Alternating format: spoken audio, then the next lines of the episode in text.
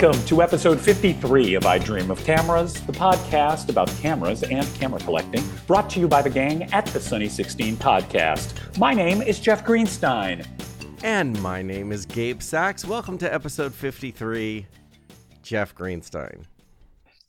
Uh, You know, we haven't been in the same city now for two straight shows. It's really, it, I feel like when you get back to LA, we have to just have br- breakfast, lunch, and dinner together, A, just to cover everything.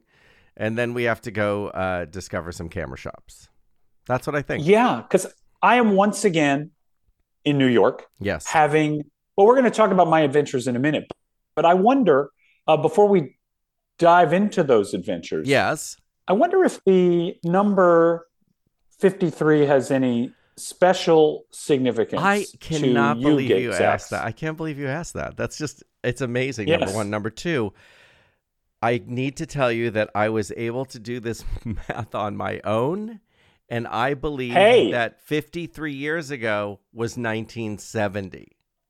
What do you think? Do we need to call your brother? 1970. Uh, I think that's a safe bet. I think I can even be both numbers end in a three. I feel confident that uh, so yeah, the happy. 2020 minus 70 is 50. oh, 50 good. is 70. Okay, I feel, I feel sort of. I feel almost better. But what I decided to do this episode was to tell you some cameras from 1970 that I've never used and see if you use them. Oh, interesting. I'm excited. So okay. here is one. Okay, the Minolta SRM. That is a variant of the SRT 101 series that's designed for use with a motor drive. hmm Is that correct? You are right. Uh, no, haven't used it. I've Oh. used the SRT 101, which I loved. Yeah. Okay, that's exciting. But, okay. okay, so the Minolta SRM. Is that what you okay, just said? ready? The- Okay, now, I don't know how to pronounce this one, so you'll have to help me.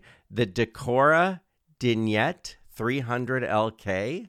You made that up. I did not make it up. It's a real camera. This is one of those Easter eggs that we plant, and a Yes. hundred episodes from now, we'll say there has been one camera mentioned in our podcast that's entirely fictitious.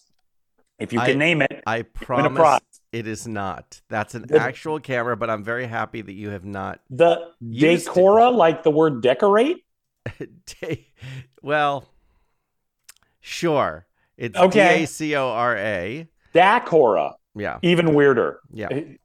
Listeners, he made that up. I I have never heard of the Dacora. It's it was introduced in 1970. It belongs to the long-lasting Decora Dignette series.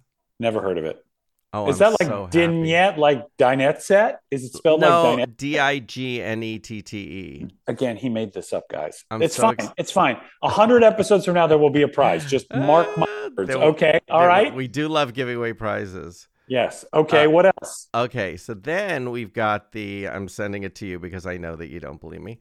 Um, then what we've got is the Ricoh TLS 401. Ah, I know a bit about this camera. Okay, so this is good. Okay, go on, tell me. Uh, this is uh, from the Ricoh TLS series. There was the Singlex TLS, which I've actually used, which was branded by Sears Oh wow. as a Sears camera. It is exactly what you think a Ricoh camera of the early 70s is. it's like a real like workhorse, unglamorous, trash table kind of camera that you could probably get for 5 bucks. I have no idea if those lenses from that era are any good, but I do know that camera. and it works. You Yeah, and it works. Someone's starting out, why not? Um, And then he, the uh, Wirgin Edixa Yes. 2MTL. That's a great machine. I have not used it, 1970, 1970. but I have heard that uh, virgins are delightful. uh, I guess you have. Yes, I've heard it. It's they're very flexible. I really am not even going to go into. No, I'm not no, going anywhere it's- We're talking about a camera, people. yes, um, Um, yes, I have heard good things about that camera. Yes, never Oh, used it. uh, and that's you know, look, the Yashica Mat 124G came out in 1970, Wonderful. which I love. Wonderful, use and of course that featured in the movie RRR yes. as a camera from Oh, 1920, yes. yes, of course. even though it is actually from 1970. so did not did not at all put a dent in that movie. It's yes, so no, good. not at all. Best movie of the year. Uh, Olympus 35 RC. That's my last one. Gabe Sachs. I know. I never used You it. know the know. extraordinary love that I have for the 35 RC. You know that was the first camera I ever selected for myself. Yes. I bought it with $85 in babysitting money. okay. Also, I'm like eight. I don't know what I was doing babysitting when I was eight. Right. Who left their children in the charge of an eight year old? I you don't must have understand. been a very mature and responsible eight Clearly. That's all I could say. and and gigantic. I probably claimed I was 15. right, of course.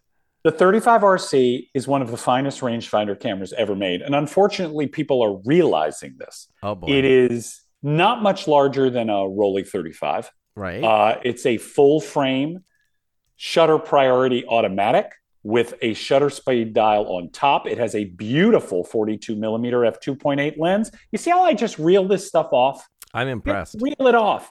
Um, I love this camera.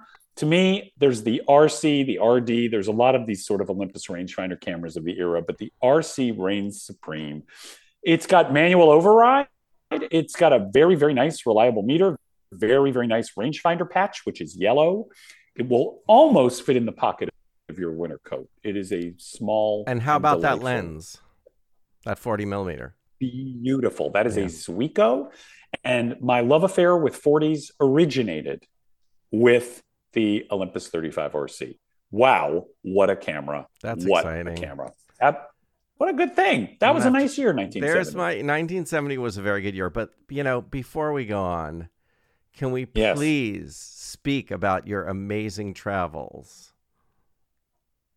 You know, guys, I, I, I don't know how this happened, but you know, when we did our last episode, I was not just back from Paris. Yes. Right. And we talked a lot about that adventure. Well, guys, I went to London. I just got back from So London. good. And should should I mention why I did this? The crazy Well, for, idea, well, crazy A, reason why A for this? the show, but yes, for B, the real reason is. Okay, so obviously for the show, but Yes. my friend Cathy Rogers was keyboardist and backing vocalist in a beloved British indie band called Heavenly, yes. who recorded for Sarah Records in the 1990s. And Heavenly dissolved 28 years ago. And I got to know Cathy when she was a TV presenter, creator, and co host of a show called Scrap Heap Challenge in the UK, Junkyard Wars in the US. She and I became friends. I knew she had been a musician, but I'd never seen her band. I never thought I would see Heavenly. Right. Heavenly announced a series of reunion shows this past weekend, and it was a once in a lifetime event. And so I impulsively cashed in some miles. And even though I was just back from Europe, flew to Europe to see the show. And in the back of my mind was also the idea what will it be like to cover a concert with the X Pan? So we'll get to that in a minute. But yes, I spent a whirlwind weekend in London. so good. Uh, Such a great trip. Yeah, it was amazing. And well, the I Dream of Cameras tilt on this is I went to the shows. Uh, I photographed the shows with the X Pan using uh, all the ISO 3200 films I could put my hands on. Uh, I used Ilford and Kodak 3200. Plus, I shot some HP5. Get ready, Gabe. Pushed Oh to my. I, 1600. I, I'm shocked that you just said that. you should be shocked. I've never pushed film before. Very exciting. Very exciting. Also, I toted around all this stuff in a peak design bag, the 5L, which was a birthday gift from Mr. Gabe Sachs. This is two trips in a row with a camera bag, listeners. I knew it. I knew I'd convert him one day, people. Yeah. Yes. So I, I have taken the film into what is now sort of my local lab, Picture House and the Small Dark Room in Chelsea, in New York City. I am waiting for the scans. I'll let you guys know how I did, but it was really fun. By the way, concert photography. We've never talked about this. No. Have you done concert photography? Yes, I have. I have done it from friends. So I did uh when Judd did that backyard concert. Oh, I- yeah. I was the only photographer allowed to shoot and it was the Who and you know Foo Fighters and Pink Wow. and that was very that was very exciting. But the one where I did where it was sort of they tr- sort of treated me like one of the photographers was Yeah. at one of Fred Coury's shows, one of his last, you know, Cinderella concerts.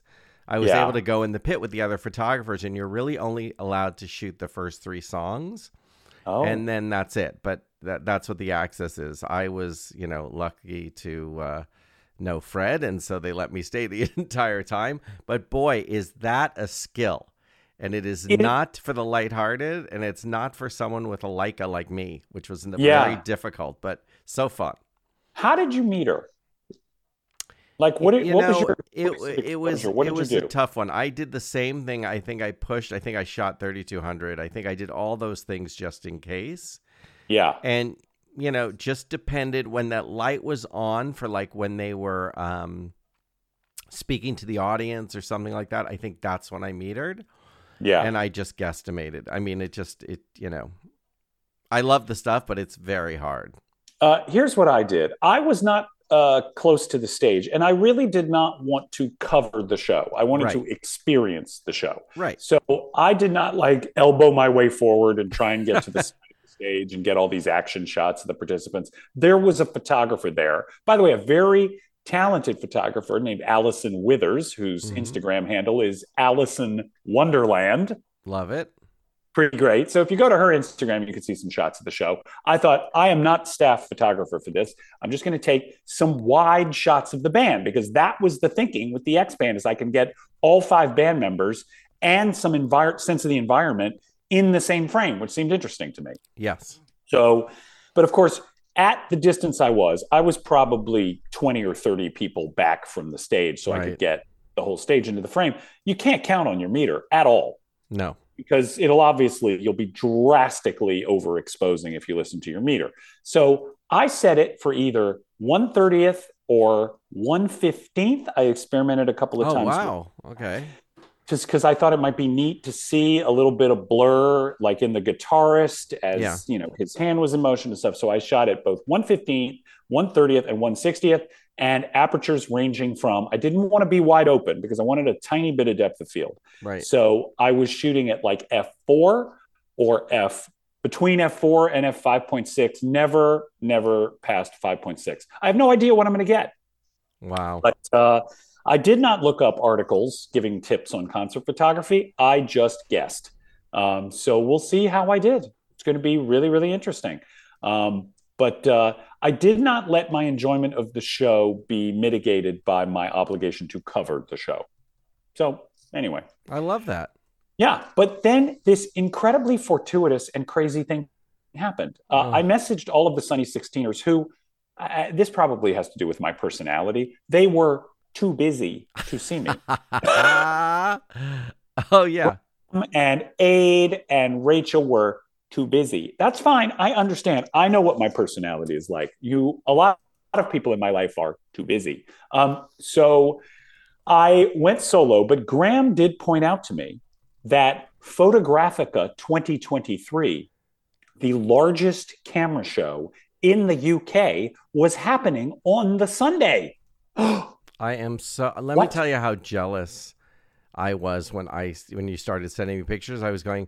I got all these heart palpitations over the Pasadena camera show, and I just it just made me think about how much I miss camera shows. Gabe, this show was astonishing. Now, I definitely got Pasadena Camera Show flashbacks going to this, but this wasn't just Pasadena Camera Show level sellers. Yeah. This was like a notch up from there. Yeah. Every prestige seller in the UK had a booth at this thing. oh my and the stuff that I, I saw well i'll talk about the like the the big fish that i saw but i also i got recognized oh by a goodness. listener named richard and then like a guy came up to me and said are you jeff from my dream of cameras which was pretty hilarious That's exciting. and then i also met jimmy hickford yes. okay a, a listener he came up to me and then as i moved through the tables i realized Stephen from Kosmo Foto had a booth, so I talked to Stephen. Steve from Chroma Camera had a booth, so I talked to Steve. I got to see the Cube Pan in action. So cool. So a lot of our friends from the community were at this show, which was pretty damn cool. So I was drooling. I mean, I Yeah. just was so excited when you started just sending me just the vibe and just seeing that all those you know tables and uh, It was crazy. very similar in vibe to the Pasadena show, but a much bigger room. This was in a hall at the Royal Horticultural Society. of course. And so an enormous, like Quonset hut kind of domed room, and table after table after table, so much amazing stuff. But I want to tell you about two cameras in particular that I saw, and then I'll tell you about one that I bought. oh yes, Uh, I saw an Alpa 9F. I've never Now- even heard of an Alpa 9F. What is that? Now, the 9 is the series before the 10 and 11, Right, which are quite okay. similar. Um, it's kind of asymmetrical and odd looking. The 9F is, I believe, a meterless variation of the 9 series. I believe only something like 85 of them were made. Unbelievable. I took a hard, hard look at this thing. It was not that expensive. I mean, as Alpas go, it was probably twelve hundred dollars. Oh wow, that's way an Alpa- less than I would with, have thought. With yeah. the lens, man. Right. With the lens, which is the it was the uh, 1.8 version of the Kern macro macro Switars. The Kern macro Switar, which is not Right. quite as great as the 1.9, but still an excellent lens. I hovered over it, but I did not get it. Let me do a sidebar just for right now. Yes, now. go right ahead. So, since you've bought two X pans, Oh, geez. do you sometimes go up to tables and go, "Oh my God, that's only eight hundred dollars"? Like in your head, you know, your head is sort of it's Yes. changing your thinking about. it has it's i'm glad you mentioned that it is ultra, ultimately utterly utterly i can't talk these would all have been edited out but we don't edit shows anymore Well, we don't. it Know. has utterly changed it in a bad way because Right. the truth is i used to think $350 for a camera was Yeah. a lot Right. now that i've bought two x pans in a row anything like below a thousand feels cheap to me which is Right. wrong Right. that's wrong Could you remind um, people what you paid for your first car?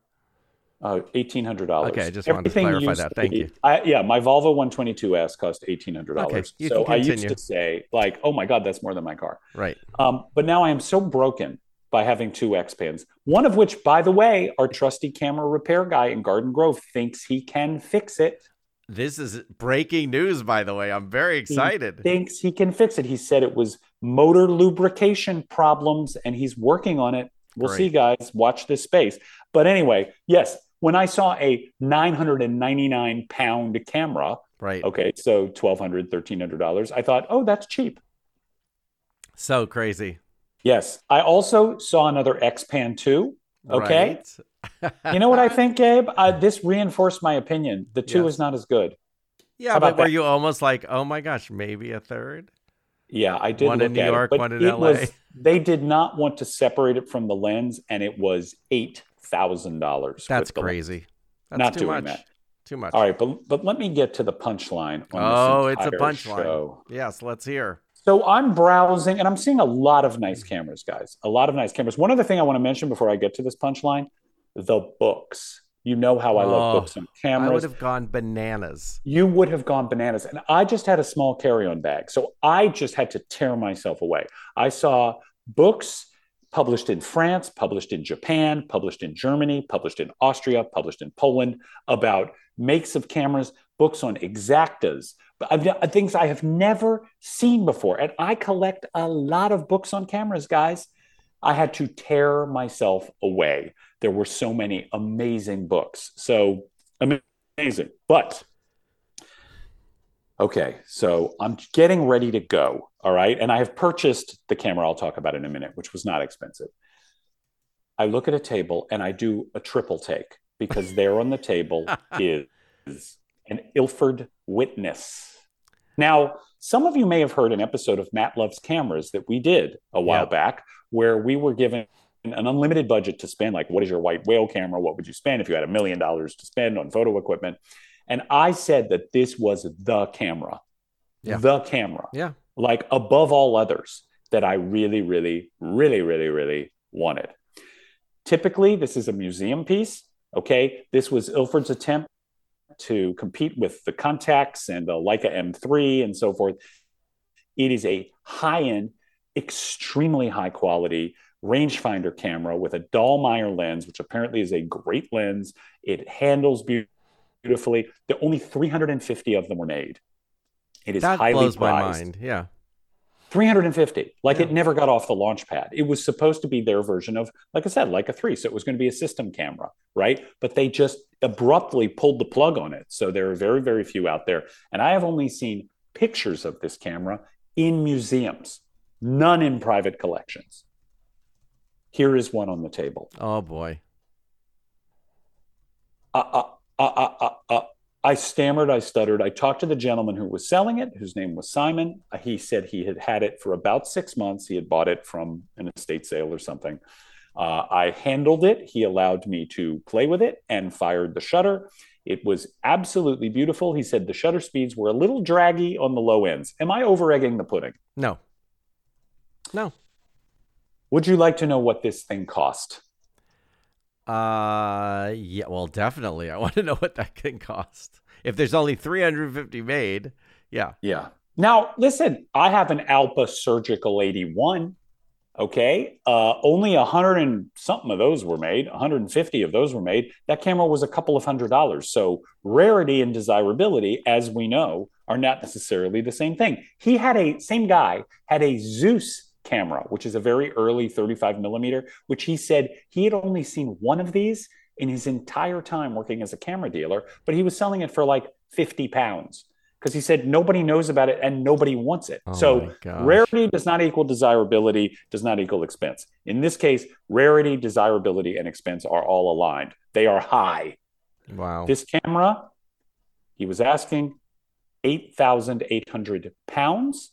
Let me do the quick conversion for you guys. well, let me That- I I'm I'm good at math. So it's 8 carry the 1 plus 4. I have no idea. $11,000. Wow. Wow.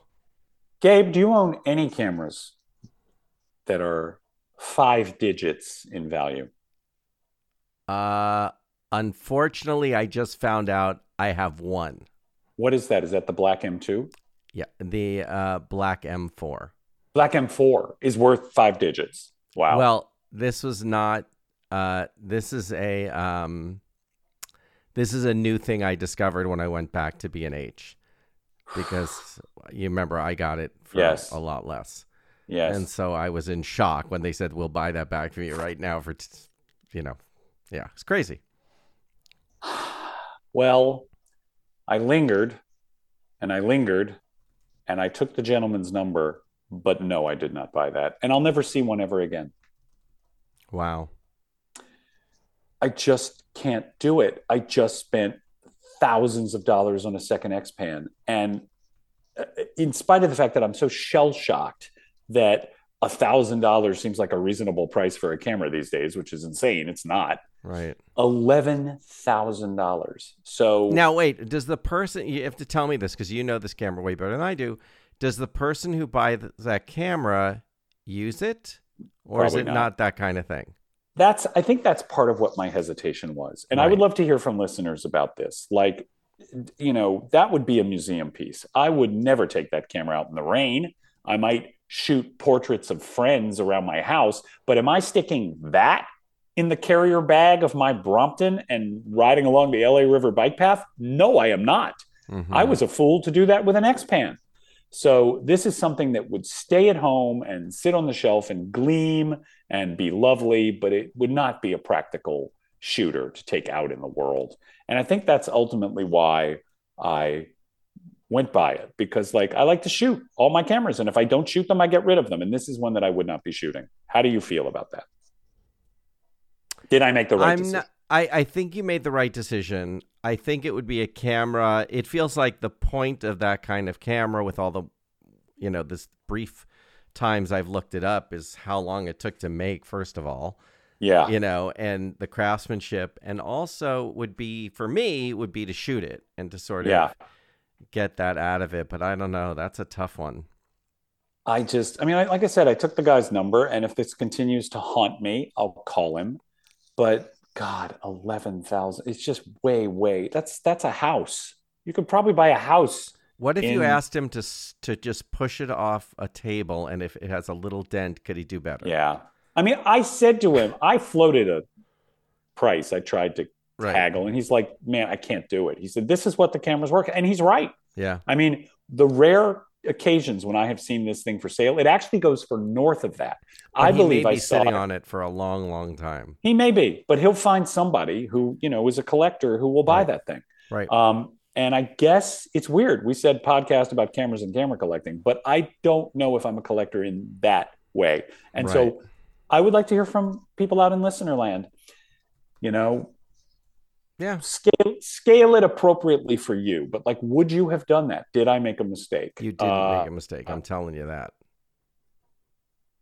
By the way, um, uh, we're going to talk in a minute. Well, yeah, let's do it now. You remember how in the last episode I mentioned that my white whale camera, one of my other white whales, was for sale on eBay, and I was watching it carefully. Do you remember this? Yep. And I challenged the listeners to see if they could guess what it was. Do you remember this? Yes. And well, can I tell you? Nobody guessed. Not one person. Nobody even tried. Oh my goodness. Again, What's happening that may here? be the same thing as friends who are too busy to see to see me. Maybe that's the same pe- thing. Pe- People did not want to engage, but um, it was an Alpa 10s, and I did not get it. A 10s, for those of you scoring at home, is a half frame version of the Alpa 10. There are very, very few of them. Interestingly, there are two on eBay right now. Wow. After this one disappeared and was a very, very reasonable price, two more cropped up from a seller in Japan, the same seller, who was incapable of answering the, even the simplest questions about these cameras. So I don't think I'm going to jump on them. But listeners, if you do, please let me know. wow. But I didn't. Okay, I'm going to round out this discussion of the camera show by telling you what I did get. yes. I was looking for a gift for a friend's son hmm uh, a son who is about my son's age, in his mid 20s, is interested in vintage cameras, film photography.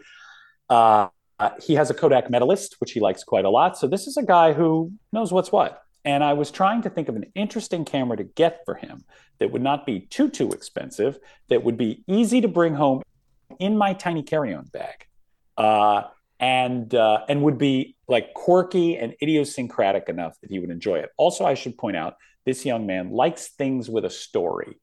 Right. Like, not listen, getting him a Minolta SRT would probably not. I don't think he would find that I, enchanting. I look, I love the story too. I think it's great when you always talk about a camera and then you go and here's the background of it. Yeah, I love that. Yeah. So I wanted to get him a camera where if I, and I haven't given to him yet. It's that's happening in the next day or two. Uh, I wanted to give him a camera where when I gave it to him, I would say, "Here's the story of this camera, and it's interesting. It's an interesting and historically significant camera." What would you choose if you wanted to do that? You have a let's say you have one hundred dollars to spend. What would you get for a friend? And say you have the camera show of your dreams, so you could pick Oh out anything. What would you get? How about that? That's a challenge, listeners. What would you do For a hundred dollars? for a hundred dollars? Yeah, you I don't want to spend too much. I would look for a small, compact, sharp lens, something. Is that bad? No, you're you're you're exactly in alignment A with me. small camera, but about a hundred dollars. I. They're all going up, so I would have a I would have a tough, but either uh, a, a Minolta, Olympus, somewhere in that world, I think, or yeah, Okay. Yeah. You just you're right in the strike zone. Here's what I got him. what'd you get him? I got him a Rollei 35B. Perfect. That is perfect. That's great.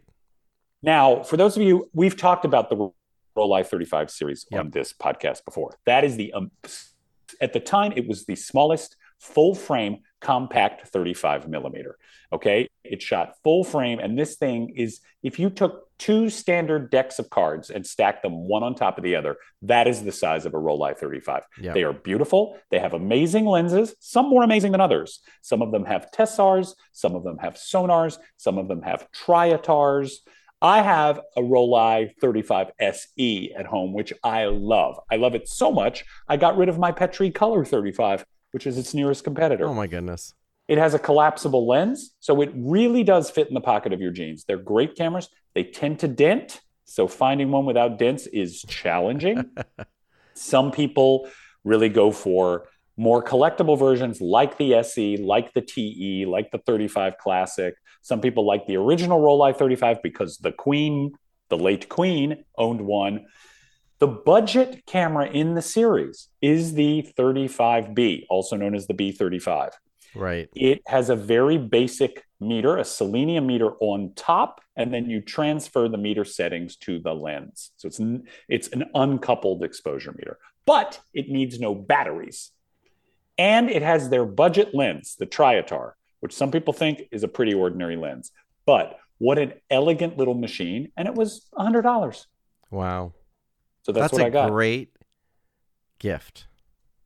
I think he's, and I got him a roll of Kosmo Foto film from Stephen Dowling since That's- I was there. That's so great. that's going to be the birthday gift. that's a great gift. Listeners, what would you do?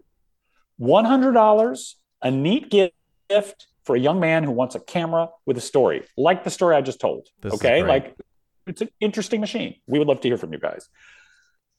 Final thing on the London trip. And then I want to hear all about you, man. Yep. Final thing on the London trip. I, talked about my travel travails at Charles de Gaulle.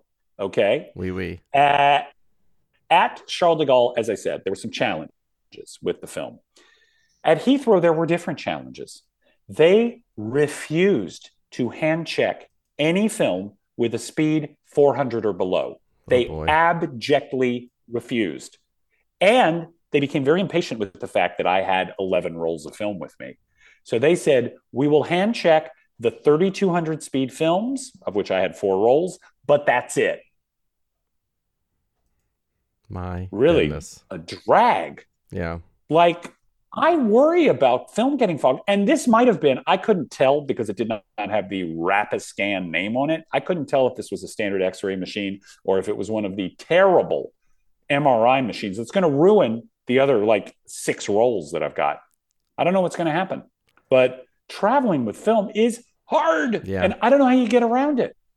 You know, it discourages me sometimes when I go to New York. You know, if I'm going to New York for a longer trip, I will not bring film. I will get film at B&H and I will go shoot it and then bring it to a lab there and that's Yeah. it because it's just Yeah. a pain in the butt. Yeah, but I didn't feel I had- had that option in London. I didn't have a lab, and of course, getting the film back, you know, just complicated. But uh, yeah, it's a drag. It's Yeah. a drag, and it, it, you know, I understand why people sort of throw up their hands and decide they're going to travel with a digital camera instead. So we'll see, guys. Stay tuned. We'll see if my 3200 came through okay, and if the 400 stuff got fogged. I'll let you all know. That Oh, yeah. concludes my recap of London. What I'm moving between New York and Los Angeles for a while, so there won't be one of these for a little bit. That's pretty exciting. I mean, I'm telling you. I, Yeah. But I'll tell you that the camera show. I just. Oh, I, yeah. I keep. It just brings up like, why is there? We're in Los Angeles. You know, we're in Los Angeles. Yes, we I should. know. Be, we should have a giant camera show every month. We have so many photographers here. It's it's Yeah. crazy. We have Yeah. to figure this out. Oh, we have to figure it out. And I, again, I want to throw this to listeners. Do any of you live in cities that have regular camera shows like we used to have in Pasadena, which Please was like tell us. every We'll fly there. We'll fly there. Yep. Okay, Gabe, take you have the con, as they say uh, in Star Trek. Tell me about your adventures in the last two weeks. What oh have you my been up gosh, I'll tell you. Um, you know, I did, as I told you about the uh, late night shopping on eBay, which has become a thing, and I just have to stop myself. Um, and then, you know, my friend Victoria, who's a great photographer, and also you can find her at Frame and Grain on Instagram. Yes. Uh, we're always talking about these smaller cameras, and she got me in a frenzy on this Konica Auto S 1.6, That is a okay, nice which we mentioned the Yes. last time, but it's Yes. yeah, I didn't get it yet. Oh, you haven't secured I, one no, I- yet. I hadn't gotten it at the point last Right. episode, and okay. and so she, you know, sent me pictures she took of these cars, and I went, "This is amazing," and that's the recap. But I finally got it from Japan. So excited! Uh, Yeah. and I and I took it out, and absolutely nothing worked. Oh God. the uh, the rangefinder didn't work, the rewind didn't work, the the shutter didn't work. And the guy was so nice. He he got the camera from someone else and was told all these things instead of actually knowing if it worked or not. So uh, he just he immediately gave me a refund. I mean, within hours, he couldn't believe it. And he mostly sells other things, but So that was a great experience. It's I'm not sure it's something I'd get fixed because there's so many things, and you can just get for the same price of fixing it, you can just get another one. So Yeah. uh, that was that. And then I had an amazing visit with Dave. yeah, I want to hear about this. So- yeah. Dave uh, was doing a shoot in Malibu, and he's at Analog Pics, by the way, on Instagram. And he came over, and we hung out and had uh, pizza, and just geeked out on cameras for a couple hours, which was a lot of fun. And he really he does sort of similar stuff to me. So he does portraits and amazing stuff, and so we're always talking about lenses and cameras and what's the what's things he's trying. And then we had a really interesting talk about you know great lenses for work as opposed to character lenses that you'd use for maybe an art project or something personal and stuff like that, and cleaner lenses. And we started talking because I just ordered another lens from Japan because I wanted Yeah. something better for my old old Leica three screw mount. So I ordered, uh, you know, which you have this uh, the uh, Canon 50 millimeter Yeah, 1.4. LTM, and I'm excited to get that. Haven't gotten that yet. And then we were talking about a clean lens for sort of a more modern camera like my R5. And he had this beautiful Sigma 50 millimeter 1.4 art lens, which I have the 35 millimeter version, and it's spectacular. And I was just going back and forth between the 50 and the you know, you know the 50 Canon and on and on and I saw the pictures that he took on this lens and it was just spectacular. So of course Wow. I had to have one immediately because I have no patience at all. So I'm going on, you know, uh, you know, well, Craigslist. I'm going on, you know, eBay. I'm going on ever offer up. I'm going on everything, and I find one Oh, on Facebook Marketplace unreal. that's like for very little money, but brand new. Someone didn't use it anyway. It's in Ventura. So I decide, wow, you know what? I've wanted to go visit Dexter's Camera, which Never is heard in, of this place. Oh my gosh, Yeah. it's fantastic in Ventura. So I'm going to make a trip. So I so I go up there and I meet this lovely photographer, Tana Hayes, who has Tana Hayes Photography up in Ventura, and she's awesome. And the she was the lens was just as described. It was you know pretty much mint condition. It had everything. It had the box. It had the papers, and on and on. And talked to her about photography. So that was you know very fun. And so she's up there, Tana Hayes. And Yeah. uh, I felt like I met a new friend in as a photographer. So that Nice. I love. And then I go over to Dexter's camera, and it's so great. It's just a warm. You walk in there, and the, you've seen it on the post. I'm sure that's on I Dream of Cameras and also on my story. It's covered in cameras. It's got like a wall of vintage cameras. Some are for sale, some are not. Some are working, some are not. But it's that place that you just feel it gets very laid back, and and you just feel like, oh, this is a great place to go and ask questions. Uh, they process film. That's mostly what they're doing. They do services, and also there's an area of cameras that they say are broken and you can just pick one up and buy it and, and get it fixed if you want or on and on but there's a whole section of cool stuff that, oh my god. that's fun to try but i would really recommend at least checking out dexter's camera it's really just a fun place to go visit when you're up there and there's tons of food places nearby and uh, it's it was a really fun experience Wow. Uh, what was the most like exotic thing you saw at Dexter's camera? Anything really weird or offbeat or well the funny thing is the offbeat thing that i wanted there yeah. was the um the uh Kiev 60 Ooh, Russian things. Not Yes, interested. Why Russian did you want? What is that? Is because that a six by six? the yeah so there's this um let me make sure I've got that but uh i- yes and it has a uh yeah the Kiev 60 and it has this Volna lens this Volna Oh. 80 millimeter which is supposed to be you know this is all comparable to the Pentacon 6 Yes. um, and it was really really cool, but they took it down. It was broken. They're, they Ah, may get it fixed, but it was working a little bit and on and on. But that was it. They had a bunch of things. They had been a couple Leica things that were interesting. They, it, it was really, uh, it was just a great place. So it was really fun to go up there and see that. And there's a bunch so of cool. vintage stores up there too. So I love that. we have got to make a pilgrimage to a camera shop together when we're in the same city. Yes. I mean, this is crazy. Whenever you get I- back here. Ah, well, I'm going to be back next week, and so Oh, we'll figure this out. Whoop. Let's do it. Yeah. But then, well, just a preview of coming attractions, listeners. There's a very good chance that in uh, the back half of June, I am going to be in Eastern Europe For the show. magnificent Always adventure. add that for the show. for the show. So Always for the strictly show. Always for the Yes. show. Only do this for the show, guys. Uh, yeah, because look, this podcast at this point is like a license to print money. I mean, the cash that is pouring in, We just- Pouring it- in. pouring in, and so like, well, what are we going to do with all this? So we go on trips together. You And know, then so- when we're when we're di- divvying up the profits, that's how we did. Okay, so Jeff needs another X pan. He can take exactly, he could take this week's you know cash cow. yeah, exactly. So you know that's what it is when you have a smash hit podcast. Yes.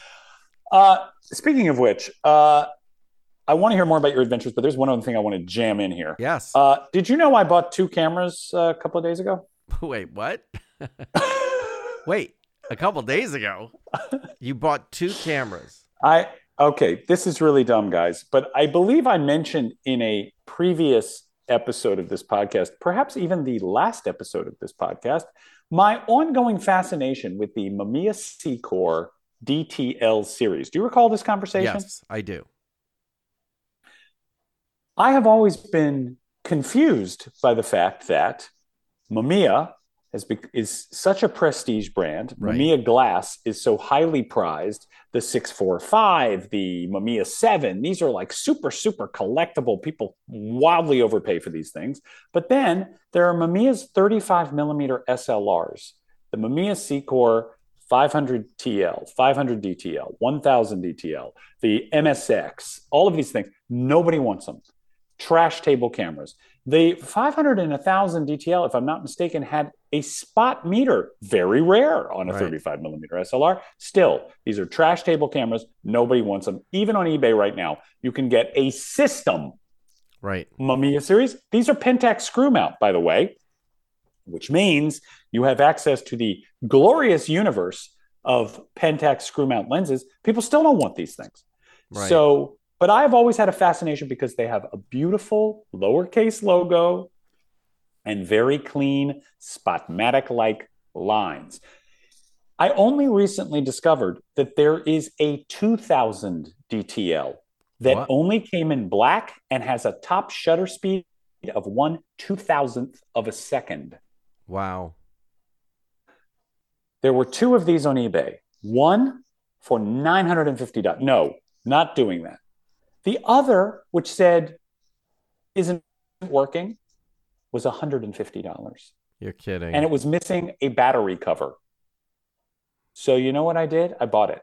And I, I bought a black body 1000 DTL, even which works. Even if I'm all I'm going to do is harvest the battery cover Oh from it, it was like it was like 30 bucks. That's nobody amazing. with a lens. Nobody wants these things. And so stay tuned, listeners. I'm going to see if our camera repair guy in Garden Grove, after he saves the X Pan, will take a look at this 2000 DTL, maybe harvest some parts from the 1000 and get me a functioning 2000 DTL because it is black. The paint is worn in a delightful fashion and it interests me.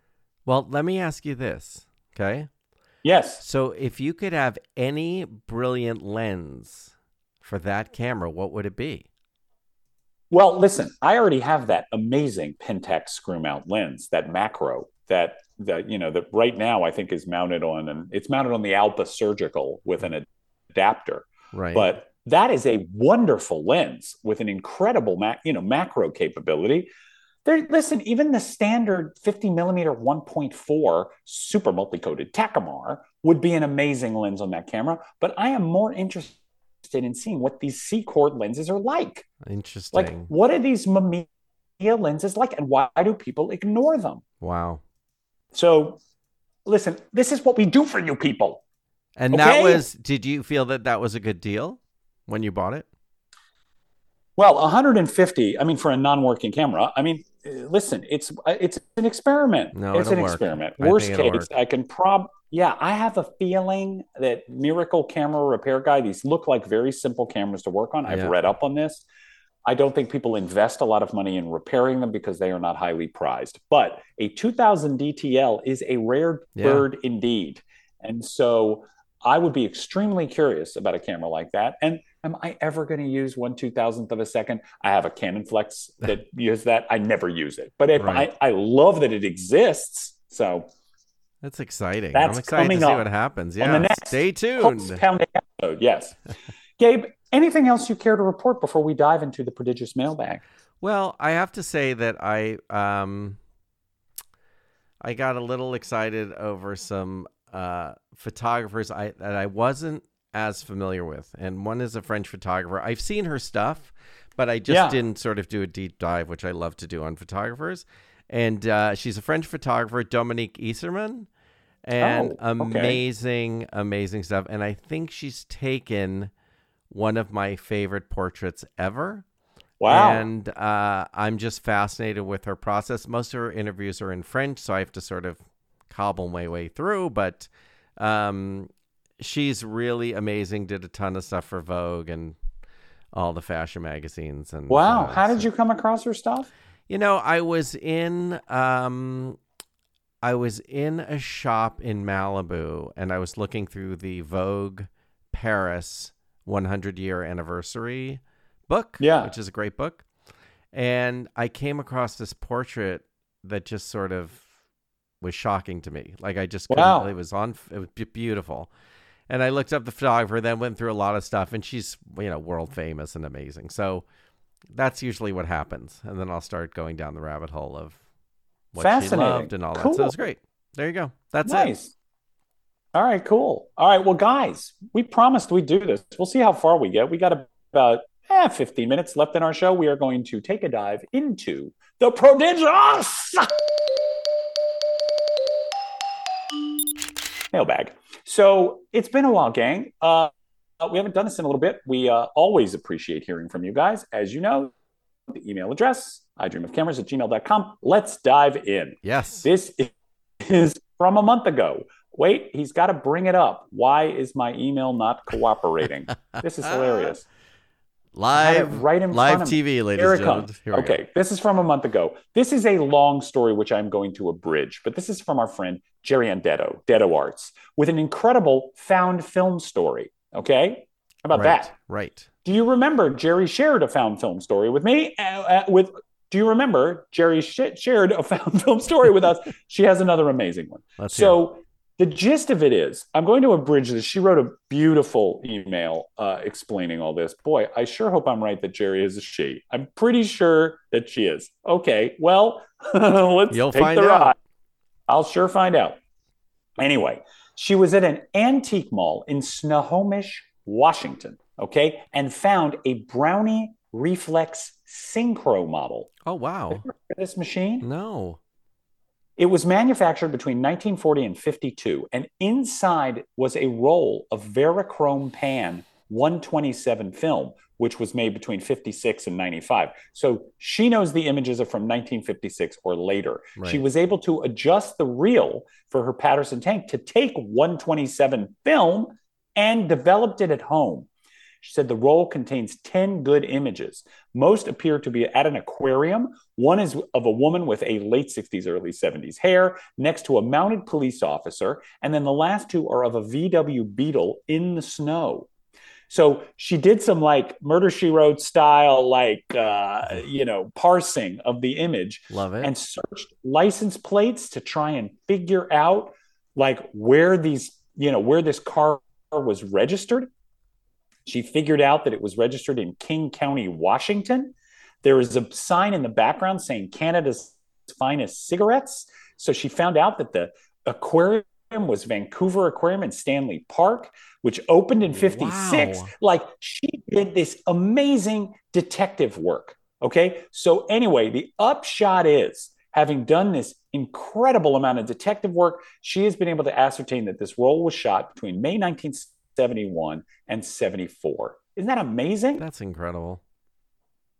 She was even able to find out the name of the orca whale in the aquarium,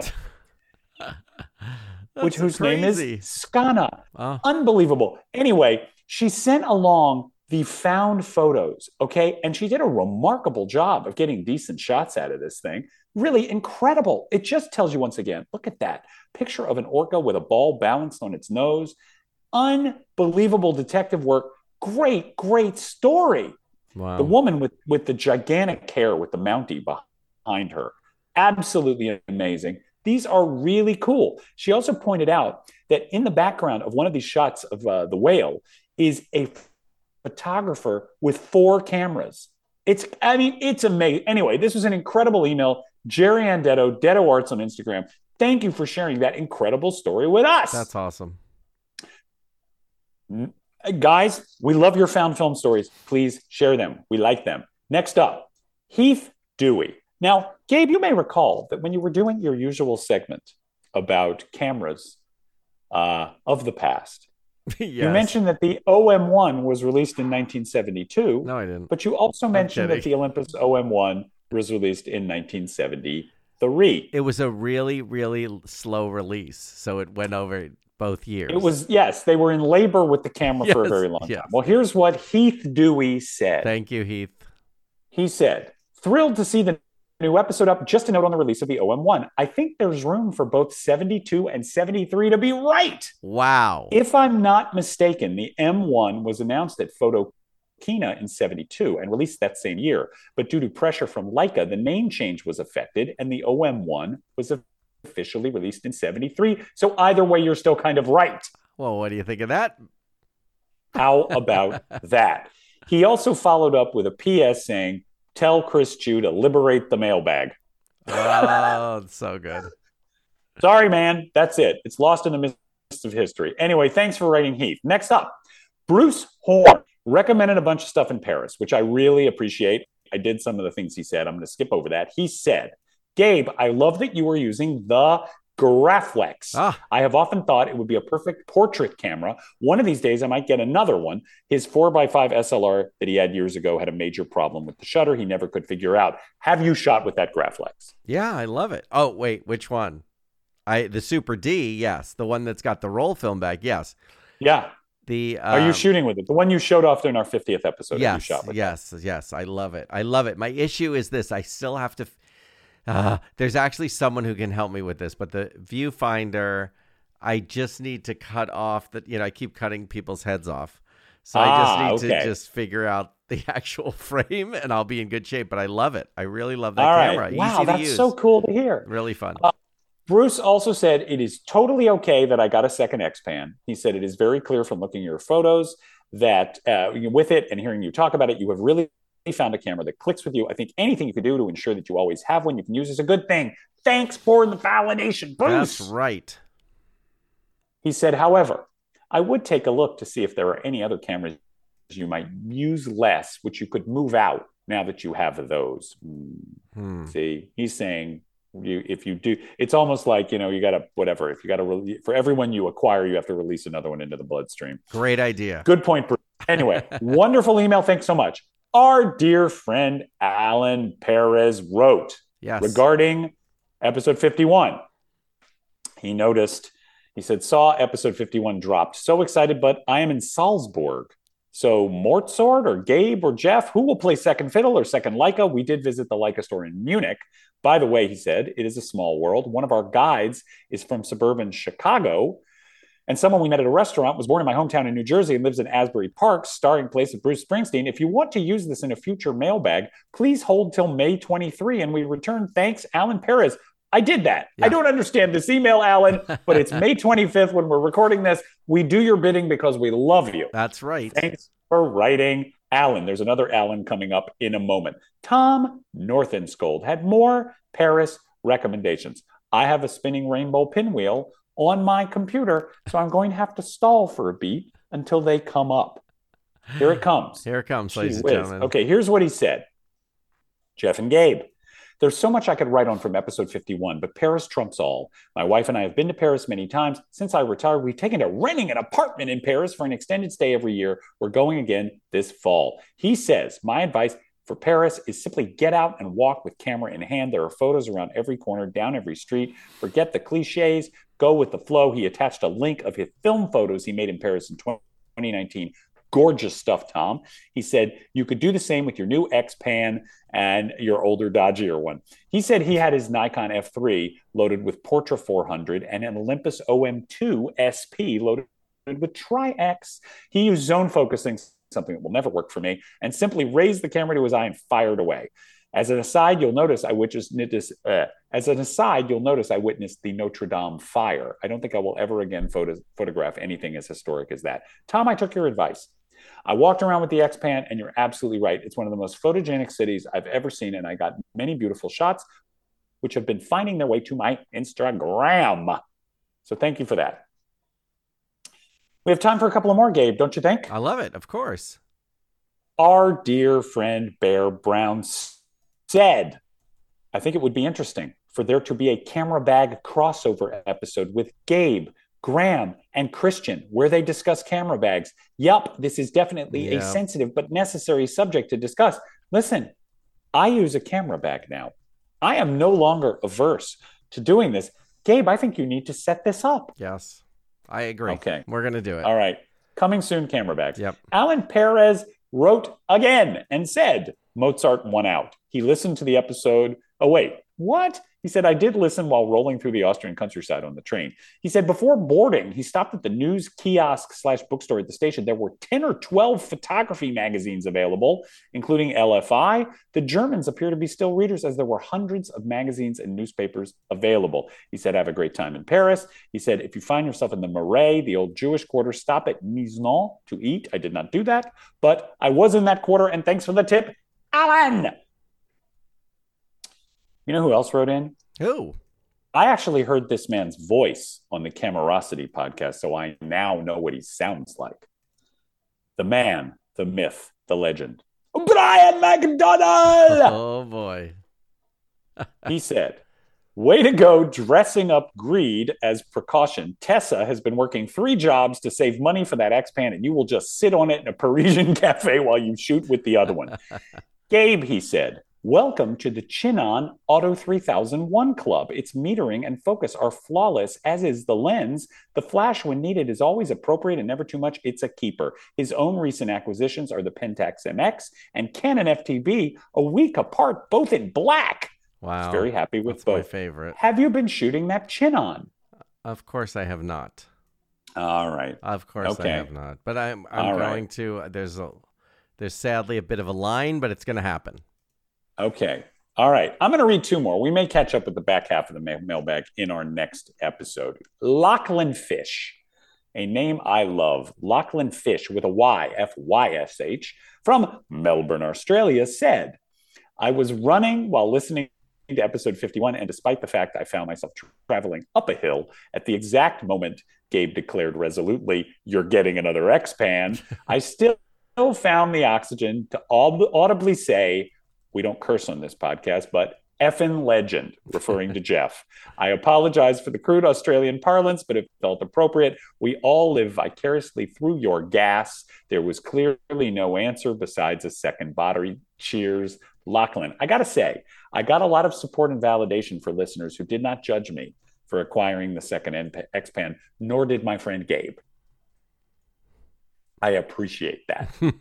you guys are kind. Okay, this is the final email. We still have a few more emails, which we'll ca- catch up on in the next episode, but I want to read this one because this is a new listener who said some nice stuff. And we Oh. don't ordinarily read praise, but the way in which this gentleman calibrated his praise met with my approval. Here it is.